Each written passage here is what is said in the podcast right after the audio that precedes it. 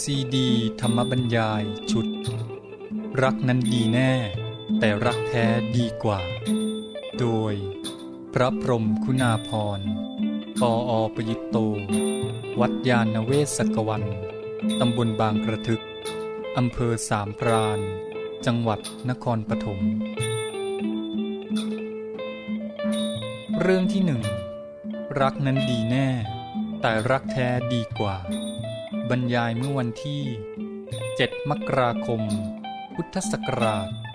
2536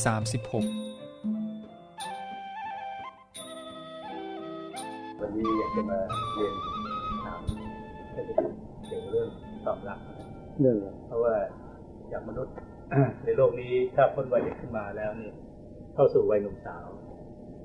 ก็มักจะมีความรักเกิดขึ้นระหว่างหนุ่มกับสาว แล้วก็ มีความสัมพันธ์ทำให้เกิดเอ่อทำให้เกิดครอบครัวขึ้นเรื่องซึ่งเป็นหน่วยเล็กที่สุดของสังคม แล้วก็มีผลกระทบต่อสังคมโดยส่วนรวม เพราะฉะนั้นความรักในเรื่องความรักนี่ก็เป็นเรื่องสำคัญสำหรับชีวิตมนุษย์เอ่อชีวิตมนุษย์ที่เกิดขึ้นมาในโลกนี้ดูอย่างเอ่อกษัตริย์เอ็ดเวิร์ดของอังกฤษมีความรักกับมิสซิสซิมป์สัน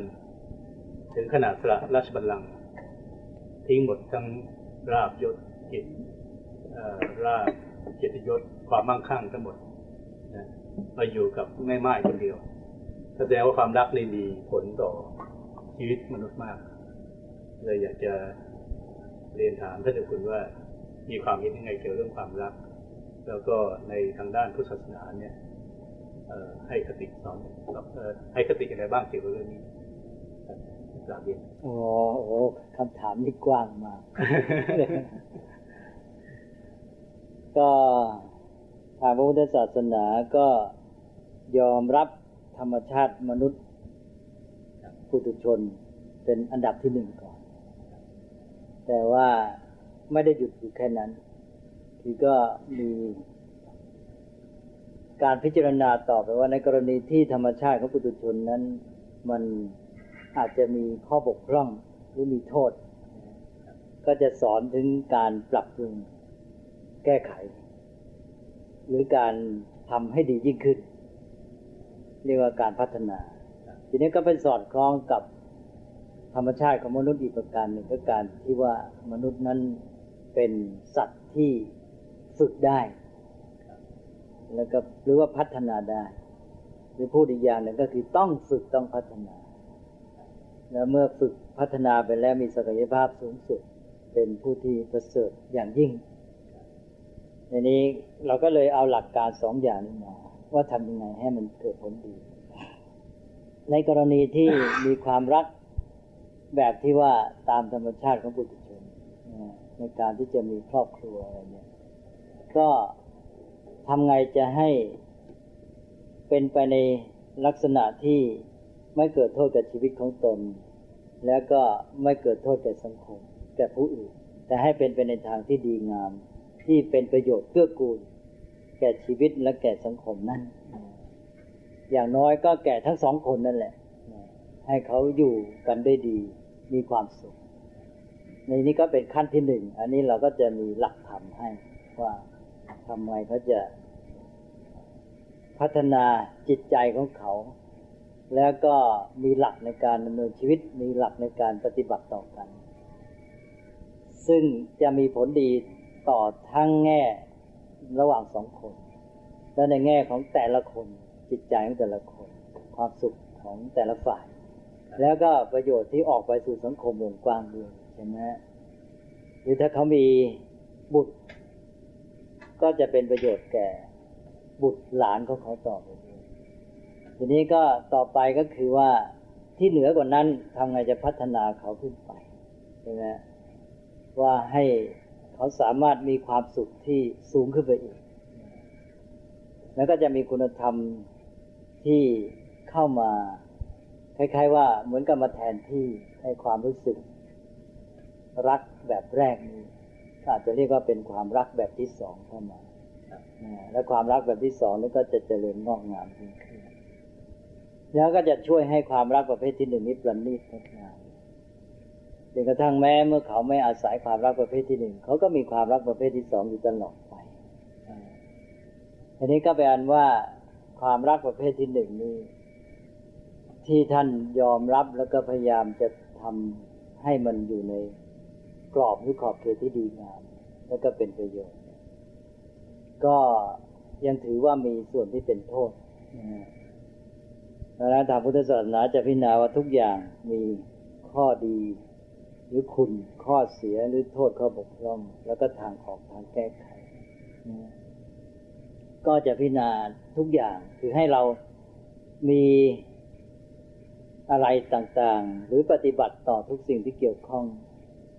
อย่างรอบคอบทีนี้ก็มาดูเรื่องความรักประเภทที่หนึ่งนี้นะ ความรักประเภทที่หนึ่งที่เริ่มต้นของปุถุชน ที่มันจะมีข้อเสีย ก็คือว่ามันจะเป็นเป็นลักษณะที่ว่าต้องการหาความสุขให้แก่ตนเองถึงแม้ความที่รักเขานั้นเพื่อ ให้เขาเนี่ยมาเป็นเครื่องบำเรอความสุขแก่ตนต้องการเอาความสุขเพื่อตนเองเนี่ยอันนี้ ความรักแบบที่หนึ่งเนี่ยที่แท้แล้วมันจะเป็นลักษณะนี้ถ้าหากว่าผู้นั้นเขาไม่อยู่ในภาวะที่จะให้เรามีความสุข เราก็จะเบื่อหน่าย แล้วก็อาจจะรังเกียจจะเห็นได้ว่าไม่ยั่งยืนอันนี้จึงเป็นข้อบกพร่อง ข้อบกพร่องที่สำคัญ แล้วก็นอกจากนั้นก็มีความหงแหนเห็นแก่ตัว ก็คือว่าอาจจะเกิดการแย่งชิงทะเลาะเบาแวง แล้วก็นอกแม้ไม่แย่งชิงทะเลาะเบาแวงก็คือ การที่จะเกิดความมัวเมาหมกมุ่นจนกระทั่งละทิ้งกิจหน้าที่ความดีงามที่ควรจะทำหรือไม่งั้นอีกลักษณะหนึ่งก็คือ การที่จะโลภแสวงหาอะไรต่างๆ กอบโกยมาเพื่อเพื่อตนเองแล้วก็เพื่อคนที่ตัวรักเท่านั้น โดยไม่เห็นแก่ผู้อื่นเลย อาจจะไม่เกิดการเบียดเบียนกันได้มาก นี่คือนี่คือโทษประการต่างๆแต่ในที่สุดแล้วเนี่ยมันไม่ยั่งยืนตอนที่ว่า เพราะแท้จริงแล้วมันเป็นเรื่องของการหาความสุขให้แก่ตัวเอง แล้วเห็นเขา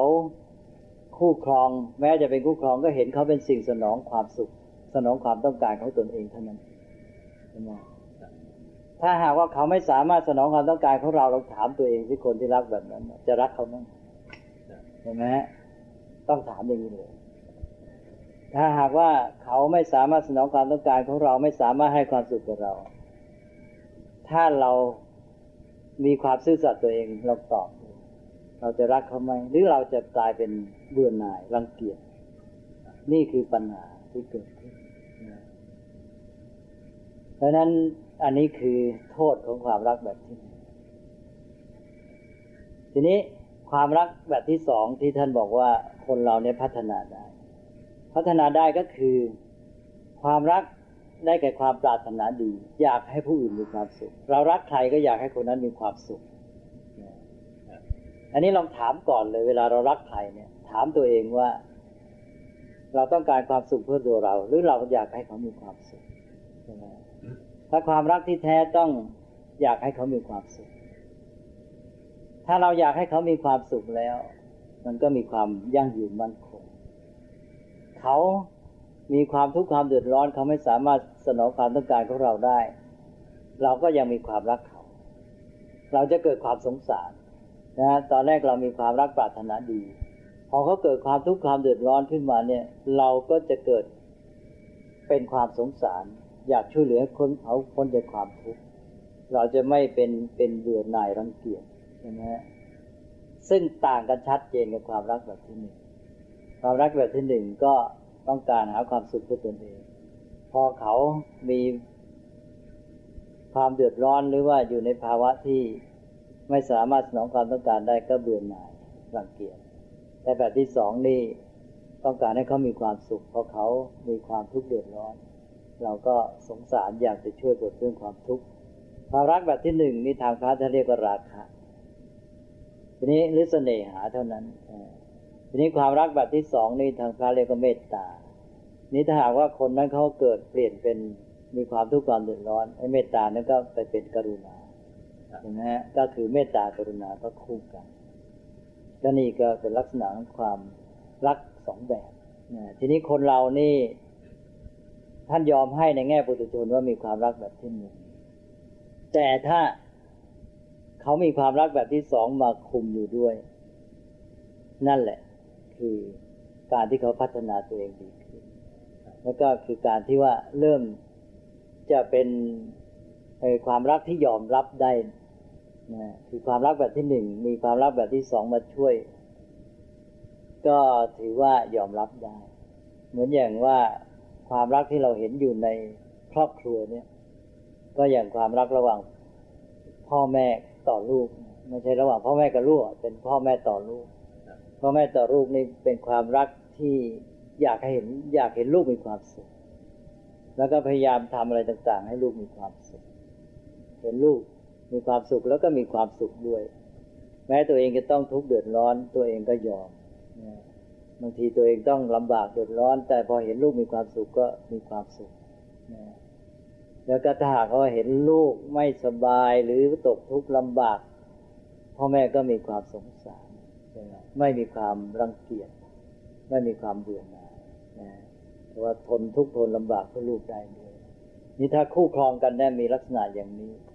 หรือความรู้สึกของเราต่อผู้อื่นเป็นอย่างนี้เนะก็เป็นความรู้สึกที่ดีงามเป็นเรื่องของคุณธรรมเป็นความรักประเภทที่สองเรื่องของเมื่อกี้ที่ท่านเทศว่ามีทำมีธรรมะที่สรุปให้ความรักแบบที่หนึ่ง ดีจำไม่ค่อยได้ ก็เป็นอ๋ออยู่ในกรอบอยู่ในขอบเขตที่ดีให้มันผันไปในทางที่เป็นคุณประโยชน์ครับไม่ทราบว่าเป็นก็คือการที่ว่าเรามีหน้าที่เกิดขึ้น แล้วก็ปฏิบัติหน้าที่ต่อกันใช่ไหมซึ่งว่ามีครอบครัว ก็มีความรักประเภทที่หนึ่งแต่ก็ก็เกิดมีฐานะขึ้นมา เช่นเป็นสามีภรรยา หรือแม้แต่เป็นคู่รัก ก็มีหน้าที่ต่อกัน เริ่มต้นตั้งแต่มีสัจจะมีความจริงใช่ไหมต่อกันเรียกว่ารักจริงจริงใจต่อกัน ซื่อสัตย์ต่อกัน แล้วก็ซื่อสัตย์ต่อกัน แล้วก็ก็มีจริงใจจริงวาจา แล้วก็จริงในการกระทำใช่ไหมแล้วก็ต่อจากนั้นก็มีหน้าที่ต่อกัน หน้าที่ในการที่อยู่ในครอบครัว จะสามีก็ต้องทำหน้าที่ต่อปัญญาปัญญาก็ต้องทำหน้าที่ต่อสามีเช่นว่าตกลงกันในเรื่องว่าการจับสรรความเป็นอยู่อะไรยังไงก็ต้องทำหน้าที่ต่อกัน ก็เช่นเกี่ยวกับทรัพย์สินเงินทองหรือการดูแลกิจการในบ้านอะไร อย่างนี้เป็นต้น หรือการดูแลลูกการเลี้ยงลูกไอ้นับจากสิ่งเหล่านี้เป็นหน้าที่คนที่มีความรักแบบที่หนึ่ง ถ้าไม่มีคุณธรรมมา เช่นว่าไม่มีสัจจะไม่มีความรับผิดชอบ ก็จะไม่เอาใจใส่ เพราะาต้องการแต่การหาความสุขให้กับตนเองอย่างเดียว เห็นเขา เห็นผู้อื่น เห็นอีกฝ่ายหนึ่งเป็นสิ่งสนองความต้องการของตนใช่ไหมแกไม่ได้มีความต้องการในการที่จะทำอะไรเพื่อคนอื่น แกไม่มีความต้องการที่จะทำหน้าที่ แกก็ละทิ้งละเลยไม่ทำสิ่งเหล่านั้น อันนี้ก็จะเกิดผลเสียหาย ดังนั้นก็ในเมื่อมีความรักประเภทที่หนึ่งก็จะต้องมีธรรมะ มีหลักความประพฤติ มีหลักการดำเนินชีวิตที่เป็นความรับผิดชอบต่อกันขึ้นมาด้วย ก็คืออย่างน้อยมีความรับผิดชอบต่อกันระหว่างสองฝ่ายนะเพราะนั้นมันจะไม่มาเลื่อนลอย คือว่าไม่ใช่สิ่งที่ได้มาฟรีๆจะว่าจะต้องมีอะไรเป็นเครื่องตอบแทนให้แก่โลกนี้หรือสังคมนี้ ที่จะช่วยให้สังคมนี้อยู่ร่มเย็นเป็นสุขแต่หากว่าคนนะต้องการสนองความสุขของตนเองอย่างเดียว ไม่ทำหน้าที่ไม่มีความรับผิดชอบ ก็จะเกิดความรุ่นวุ่นวายและสับสาย ครอบครัวก็อยู่ดีไม่ได้ สังคมก็อยู่ไม่เป็นสุขก็เดือดร้อนนั่นก็แปลว่าเราก็เมื่อมีความรักอย่างนี้แล้ว ก็ต้องมีความรับผิดชอบ ที่จะทำหน้าที่ อย่างน้อยต่อกันระหว่างสองฝ่าย ซึ่งเป็นความรับผิดชอบต่อผู้อื่นและต่อสังคมทั้งหมด และเมื่อเขาทำหน้าที่ต่อกันได้ดีระหว่างสองฝ่ายแล้ว ผลดีมันก็เกิดขึ้นในความเป็นอยู่ร่วมกัน หน่วยสังคมหน่วยย่อยที่สุดก็อยู่เป็นสุข แล้วก็จะเป็นส่วนประกอบที่เมื่อเขาอยู่กันได้ดีแล้วประพฤติดีปฏิบัติชอบไอ้ประโยชน์นี้มันก็เผื่อแผ่ไปสู่สังคม ก็ช่วยเป็นเครื่องรักษา หรือเป็นเครื่องยึดเหนี่ยวทำให้สังคมนี้อยู่ร่มเย็นเป็นสุขด้วยก็กลายไปว่าเขามีส่วนเกื้อกูลต่อสังคม ในการมีชีวิตครอบครัวที่ดีงาม ที่ถูกต้องชอบธรรมนะก็กลายเป็นดีไปอันนั้นแม้แต่ความรักประเภทที่หนึ่งก็ต้องมีตัวข้อปฏิบัติที่เป็นความรับผิดชอบ ซึ่งเป็นหน้าที่เป็นต้นก็ที่เรียกว่าธรรมะนั่นเองมาเป็นตัวที่จะช่วยให้มันเกิดประโยชน์ที่ดีงาม แล้วก็อย่างที่ว่ามันจะพัฒนาไปได้ดี มันก็ต้องมี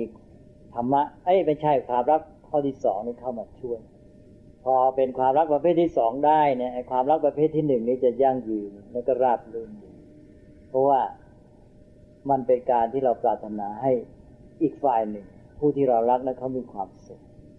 ธรรมดาว่าเรารักใครก็คือเราต้องการให้เขานะให้ผู้นั้นมีความสุขนะจึงจะเรียกเป็นรักแท้นะแต่ทีนี้คนไม่น้อยเนี่ยไม่ได้เป็นอย่างนั้น เราก็เรียกอย่างนั้นเองว่าเป็นความรัก แต่ที่จริงคือ หาความสุขให้แก่ตนเองเท่านั้นเองนะก็เป็นว่าจุดนี้เป็นจุดที่สำคัญ ก็นี่ก็คือเรื่องของความรักแล้วต้องถามต่อแล้วตอนนี้อันนี้อยากทราบว่าธรรมะสำหรับความรักในข้อที่หนึ่งนอกจากสัจจะแล้วไม่มีอะไรอ๋อเรยพรก็แม้มีหลายข้อ นอกจากสัจจะความจริงต่อกันนะฮะก็อันนี้เป็นหมายความคุณธรรมที่เป็นพื้นฐานในจิตใจ ก็คือการรู้จักปรับตัวปรับใจเข้าหากัน อันนี้ก็สำคัญว่าเพราะคนทุกคนเนี่ย มีพื้นเพภูมิหลังต่างๆกัน แม้จะมาเป็นคู่ครองมีความรักกันเนี่ย มันมีอะไรที่ไม่เหมือนกันหลายอย่างเกิดในชาติตระกูลแตกต่างกัน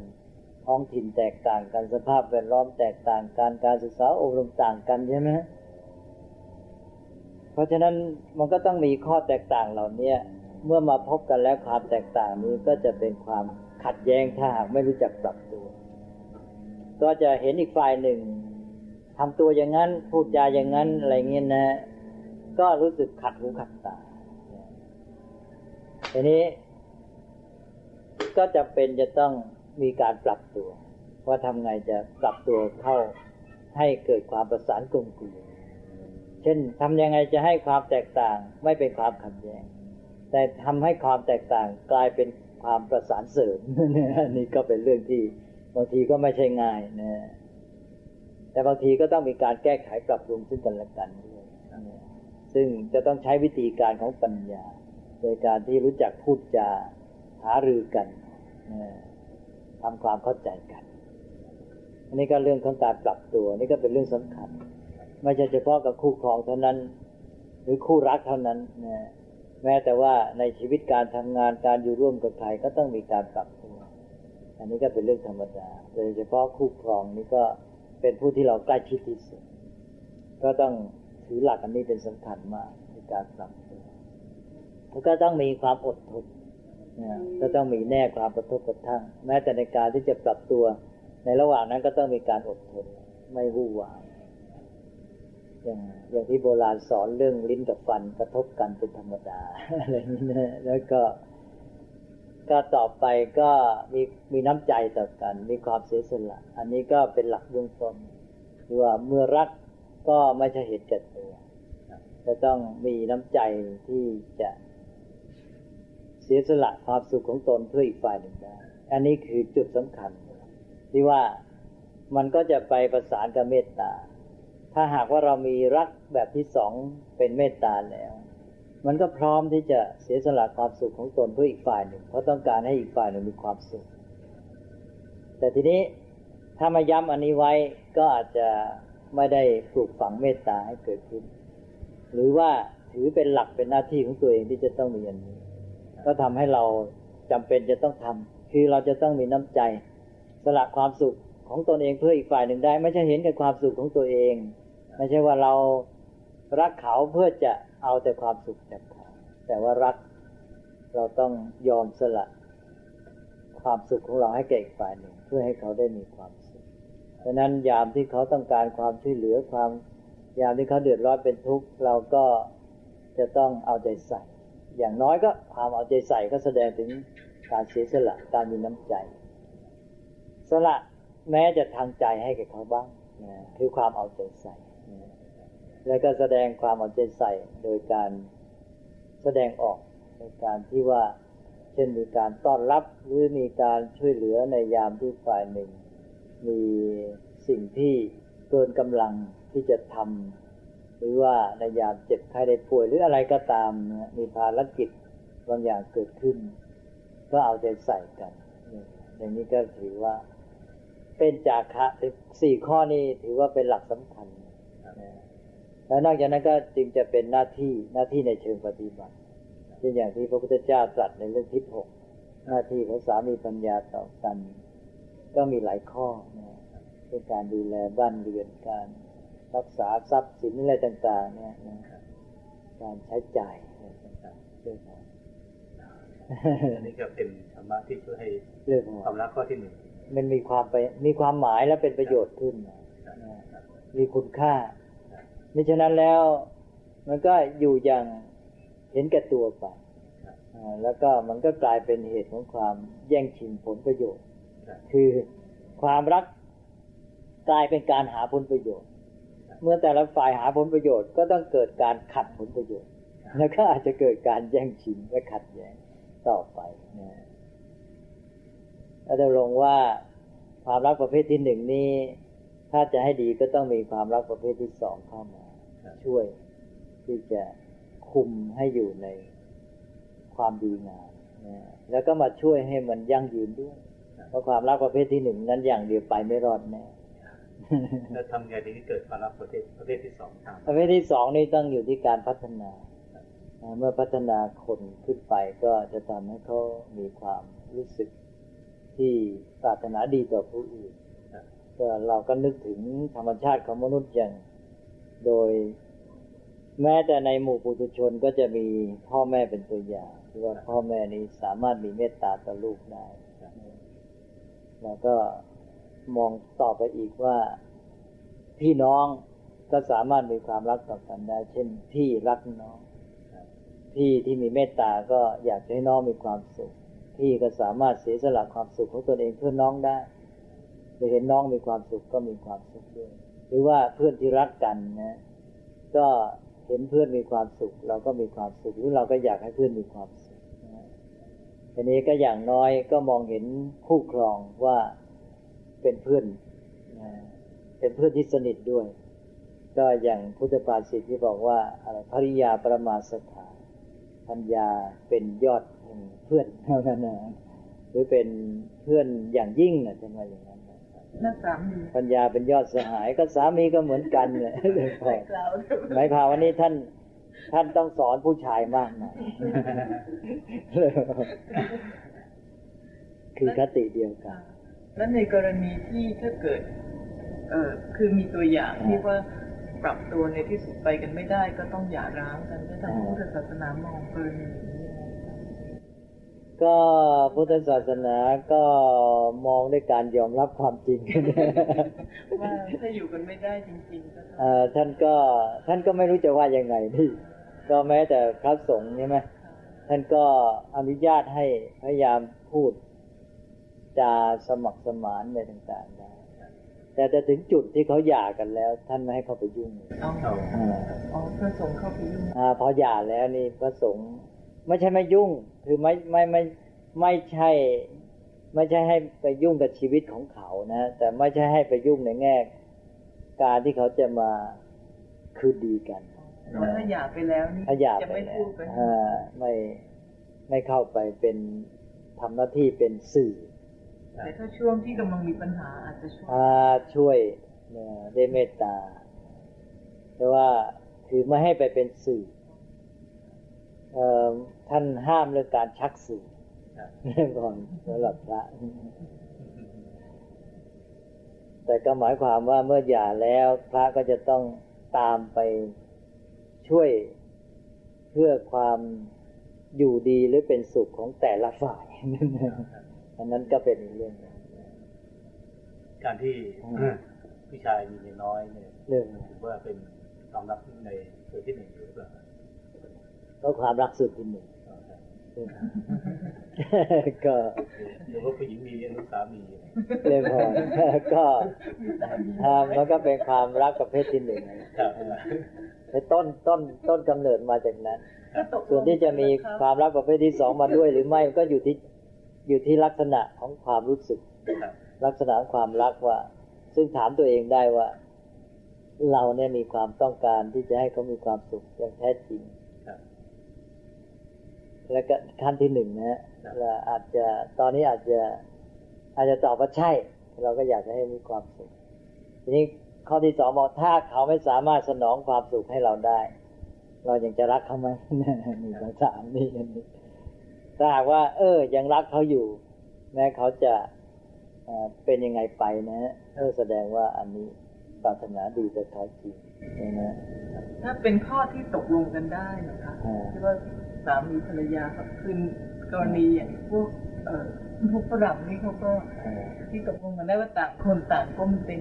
ใหม่ได้ แต่ขณะที่เขาก็อยู่ด้วยกันอยู่เอออันนั้นมันอ่าผิดผิดหลักการของการทางพระพุทธศาสนาเออคือเดี๋ยวนี้ไอ้ไอ้สภาพสังคมนี่มันซัมับซ้อนซับซ้อนมันของเกี่ยวคือกับพุทธศาสนาพูดถึงเรื่องนี้จะมีสองระดับค่ะคือระดับแรก ระดับของการยอมรับกติกาของสังคมในแต่ละยุคในแต่ละสมัยหรือตามกาลเทศะนไหมเหมือนอย่างพุทธศาสนาเกิดในอินเดีย ก็ยอมรับกติกาของสังคมอินเดียเบื้องต้นก่อนว่าเมื่อเรายอมรับอันนั้นแล้ว นะ ทีนี้อย่าละเมิดนะถ้าละเมิดก็เป็นผิดใช่ไหมเพราะว่าไม่ไม่ซื่อตรงต่อกติกานะ ก็มีเจตนาละเมิดหรือเจตนาไม่ซื่อต่อกติกาแต่ว่าฉะนั้นมันก็ขึ้นต่อกติกาที่ตกลงในสังคมนั้นก่อน สังคมนั้นน่าจะมีความชัดเจนนี่ปัญหาอีกอันหนึ่งก็คือสังคมที่ไม่มีความชัดเจน มันทำให้เกิดความสับสนใช่ไหมสังคมไทยเนี่ยอาตมาว่าอยู่ในสภาวะที่สับสนนิดนึงคือไม่วางกติกาให้ชัดเจนว่าจะลงเอยในรูปใด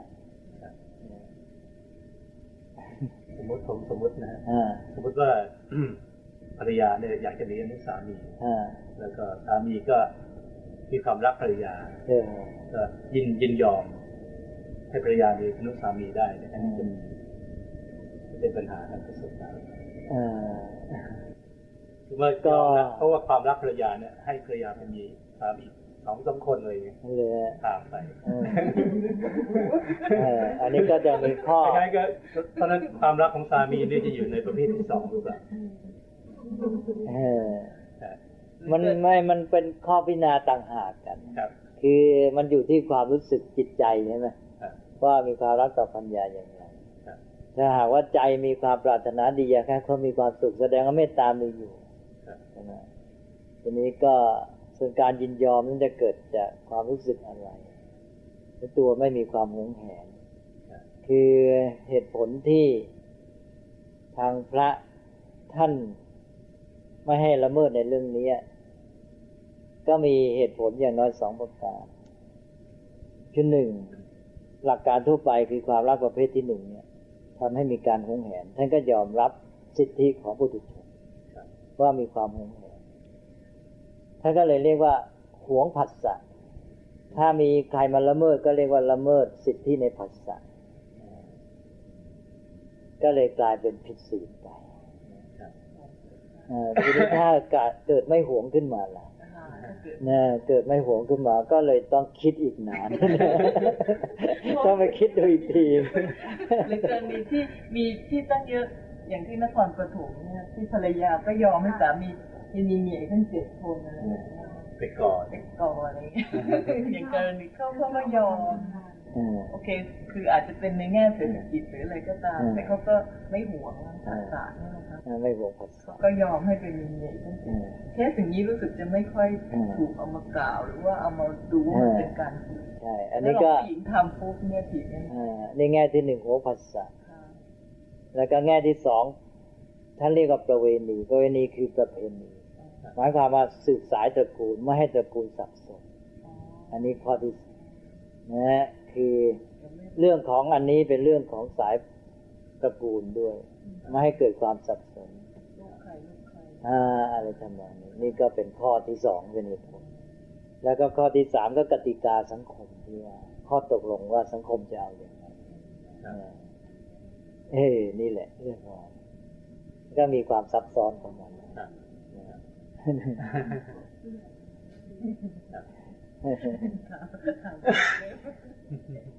ก็เหมือนอย่างสมัยโบราณเนี่ยเขาไปยอมรับสิทธิของพระเจ้าแผ่นดินอย่างนี้เป็นต้นเนี่ยครับก็มีสิทธิเหนือทุกอย่างก็เลย ก็เป็นกติกาของสังคมไปเลยอ่าว่าไม่ผิดครับเพราะยอมรับอำนาจยอมรับในสิทธินั้นเอ๊ะ ในในการที่ยอมรับว่าไม่ผิดเลยจริง ๆ สิ่งนั้นผิดหรือเปล่าครับเออคืออันนี้มันเพราะความรักประเภทที่หนึ่งก็สาระก็คือการที่ว่าต้องการหาความสุขในทางเพศครับใช่ไหมครับอันนี้ก็อยู่ที่สังคมจะยอมรับยังไงกติกานี้ต้องตกลงกันใช่ไหมอ่าเพราะเป็นขั้นอย่างที่ว่าเป็นเรื่องสมมติของสังคมครับ มีอันนี้ถ้าเกิดเราตัดสมมติของสังคมออกนี่อ้าวมันก็มีมันมีข้อบกพร่องอยู่แล้วในเรื่องนี้ครับเพราะเรื่องของความสุขระดับนี้ท่านถือว่ามีอาทีนวะมีโทษอ๋อมีข้อบกพร่องใช่ไหมครับในตัวทั้งนั้นนะมีปัญหาถ้าจัดการไม่ดีก็เกิดปัญหาหมดปัญหาครับจัดการไม่ถูกต้องแล้วก็ต้องยุ่งอืมครับครับเข้าใจแล้วเรื่องเกิดขอเรียน ถามต่อนะเรื่องพอเชิญไปอ่าแล้วไม่ทราบว่าธรรมะสำหรับเอ่อความรักแบบที่สองนี้ไม่ทราบว่าพอจะมีอะไรบ้างแบบที่สองมันเป็นธรรมะอยู่ในตัว เพราะเป็นเมตตาเป็นความรักใช่ไหมครับเป็นความรักที่ปรารถนาความสุขเพื่อผู้อื่นครับหรืออยากให้คนอื่นมีความสุข และความสุขของเราอยู่ที่เห็นเขามีความสุขการพัฒนาจิตใจในแต่ละขั้นนี่อ่าคือคือเป็นเรื่องที่จะต้องแบบ คือเรื่องยากนะอ่าแล้วจะทำยังไงให้เกิด จะให้เขาให้ให้คนธรรมะแบบที่ที่ในสองสังคได้มที่เกิดความรู้สึกนี้ขึ้นมาอ่ามันก็ต้องปลูกฝังกัน เช่นว่าตอนแรกก็ตั้งแต่เด็กๆใช่ไหมครับการที่ได้รับความรักอย่างถูกต้องจากพ่อแม่ ก็จะทำให้เด็กมีความรู้สึกแบบนี้ขึ้นมา ได้ด้วยเหมือนกัน แต่ว่าพ่อแม่ต้องปฏิบัติให้ถูกเนี่ยให้เขาเกิดความรู้สึกในทางที่ดี เห็นความซาบซึ้งในความรักของพ่อแม่เขาก็จะมีความรู้สึกในทางที่ดีต่อแต่ทีนี้ว่าพ่อแม่จะให้มาผูกพันอยู่กับพ่อแม่อย่างเดียวไม่ได้ จะต้องให้ความรู้สึกนี้ขยายไปยังพี่น้องเพื่อนเขา ผู้ใหญ่คนอื่นๆทั่วไป แล้วก็รุ่นเด็กรุ่นน้องกับเขาด้วย นี่ถ้าทำได้อย่างนี้นะไอ้นี่มันก็ กลายเป็นคุณธรรมที่ปลูกฝังขึ้นมาแต่เด็ก ซึ่งจะติดตัวง่ายนี่ถ้าหากว่ามันไม่ได้รับการปลูกฝังแต่เด็กเนี่ย เราต้องยอมรับความจริงมันจะยากขึ้นมันอาจจะเกิด ความรู้สึกคุณเคือง ความมีโทสะขึ้นมาแทนใช่ไหมแล้วก็อันนี้ก็จะเป็นตัวกวนจิต แล้วก็เป็นนิสัยของจิต ซึ่งทำให้การปลูกฝังคุณธรรมยากขึ้นตัวคุณเคืองของจิตนี่นะคะ มันเกิดขึ้นมาอย่างช่วงไหนนะคะก็ก็ความรู้สึกโกรธแค้นที่หากเช่นว่าหนึ่งไม่ได้รับการตอบสนองขัดใจนะ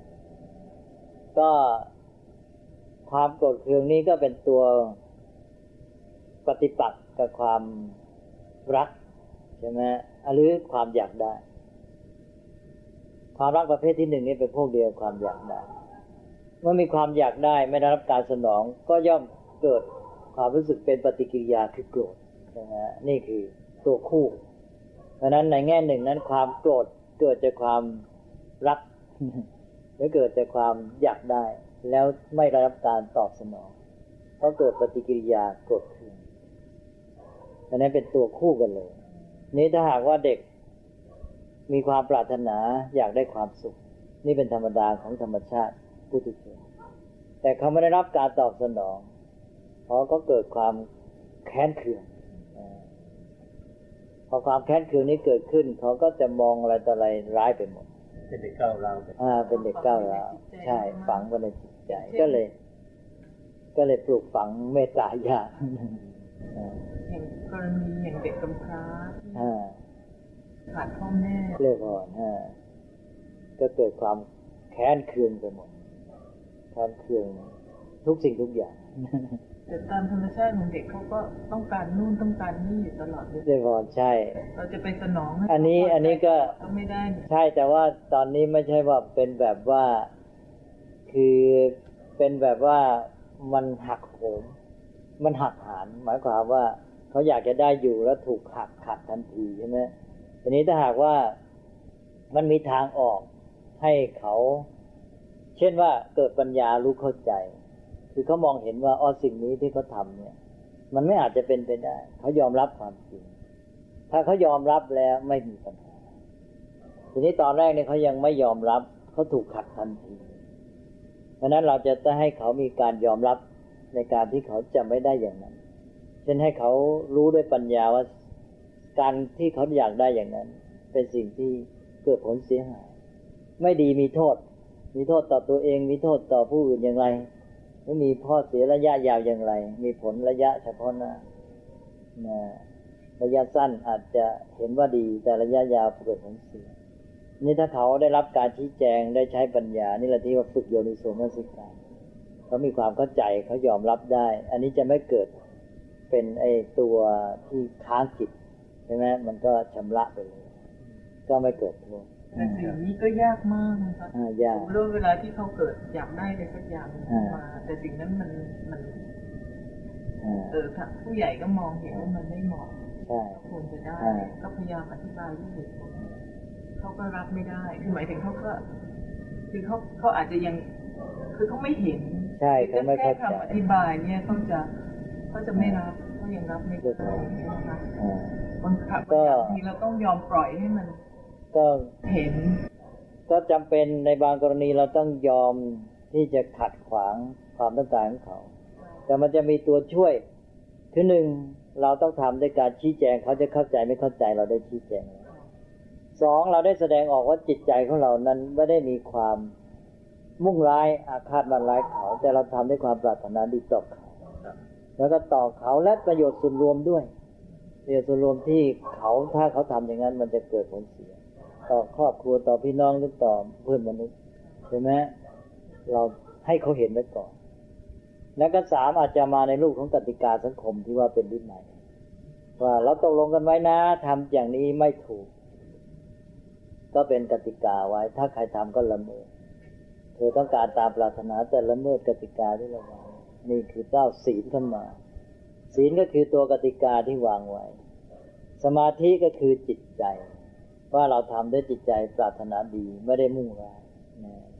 สามปัญญาเราได้ชี้แจงให้เข้าใจเหตุผลเท่าที่ทำได้ ถ้าหากว่าทำได้เต็มที่อย่างนี้แล้ว เขาไม่ยอมใช่ไหมเราก็กั้นได้แต่ว่ามันไม่ใช่ มันไม่ใช่สิ่งที่ แบบหักหานทันทีก็แม้จะต้องลงโทษก็ให้เขาเห็นว่าทำด้วยเมตตาปรารถนา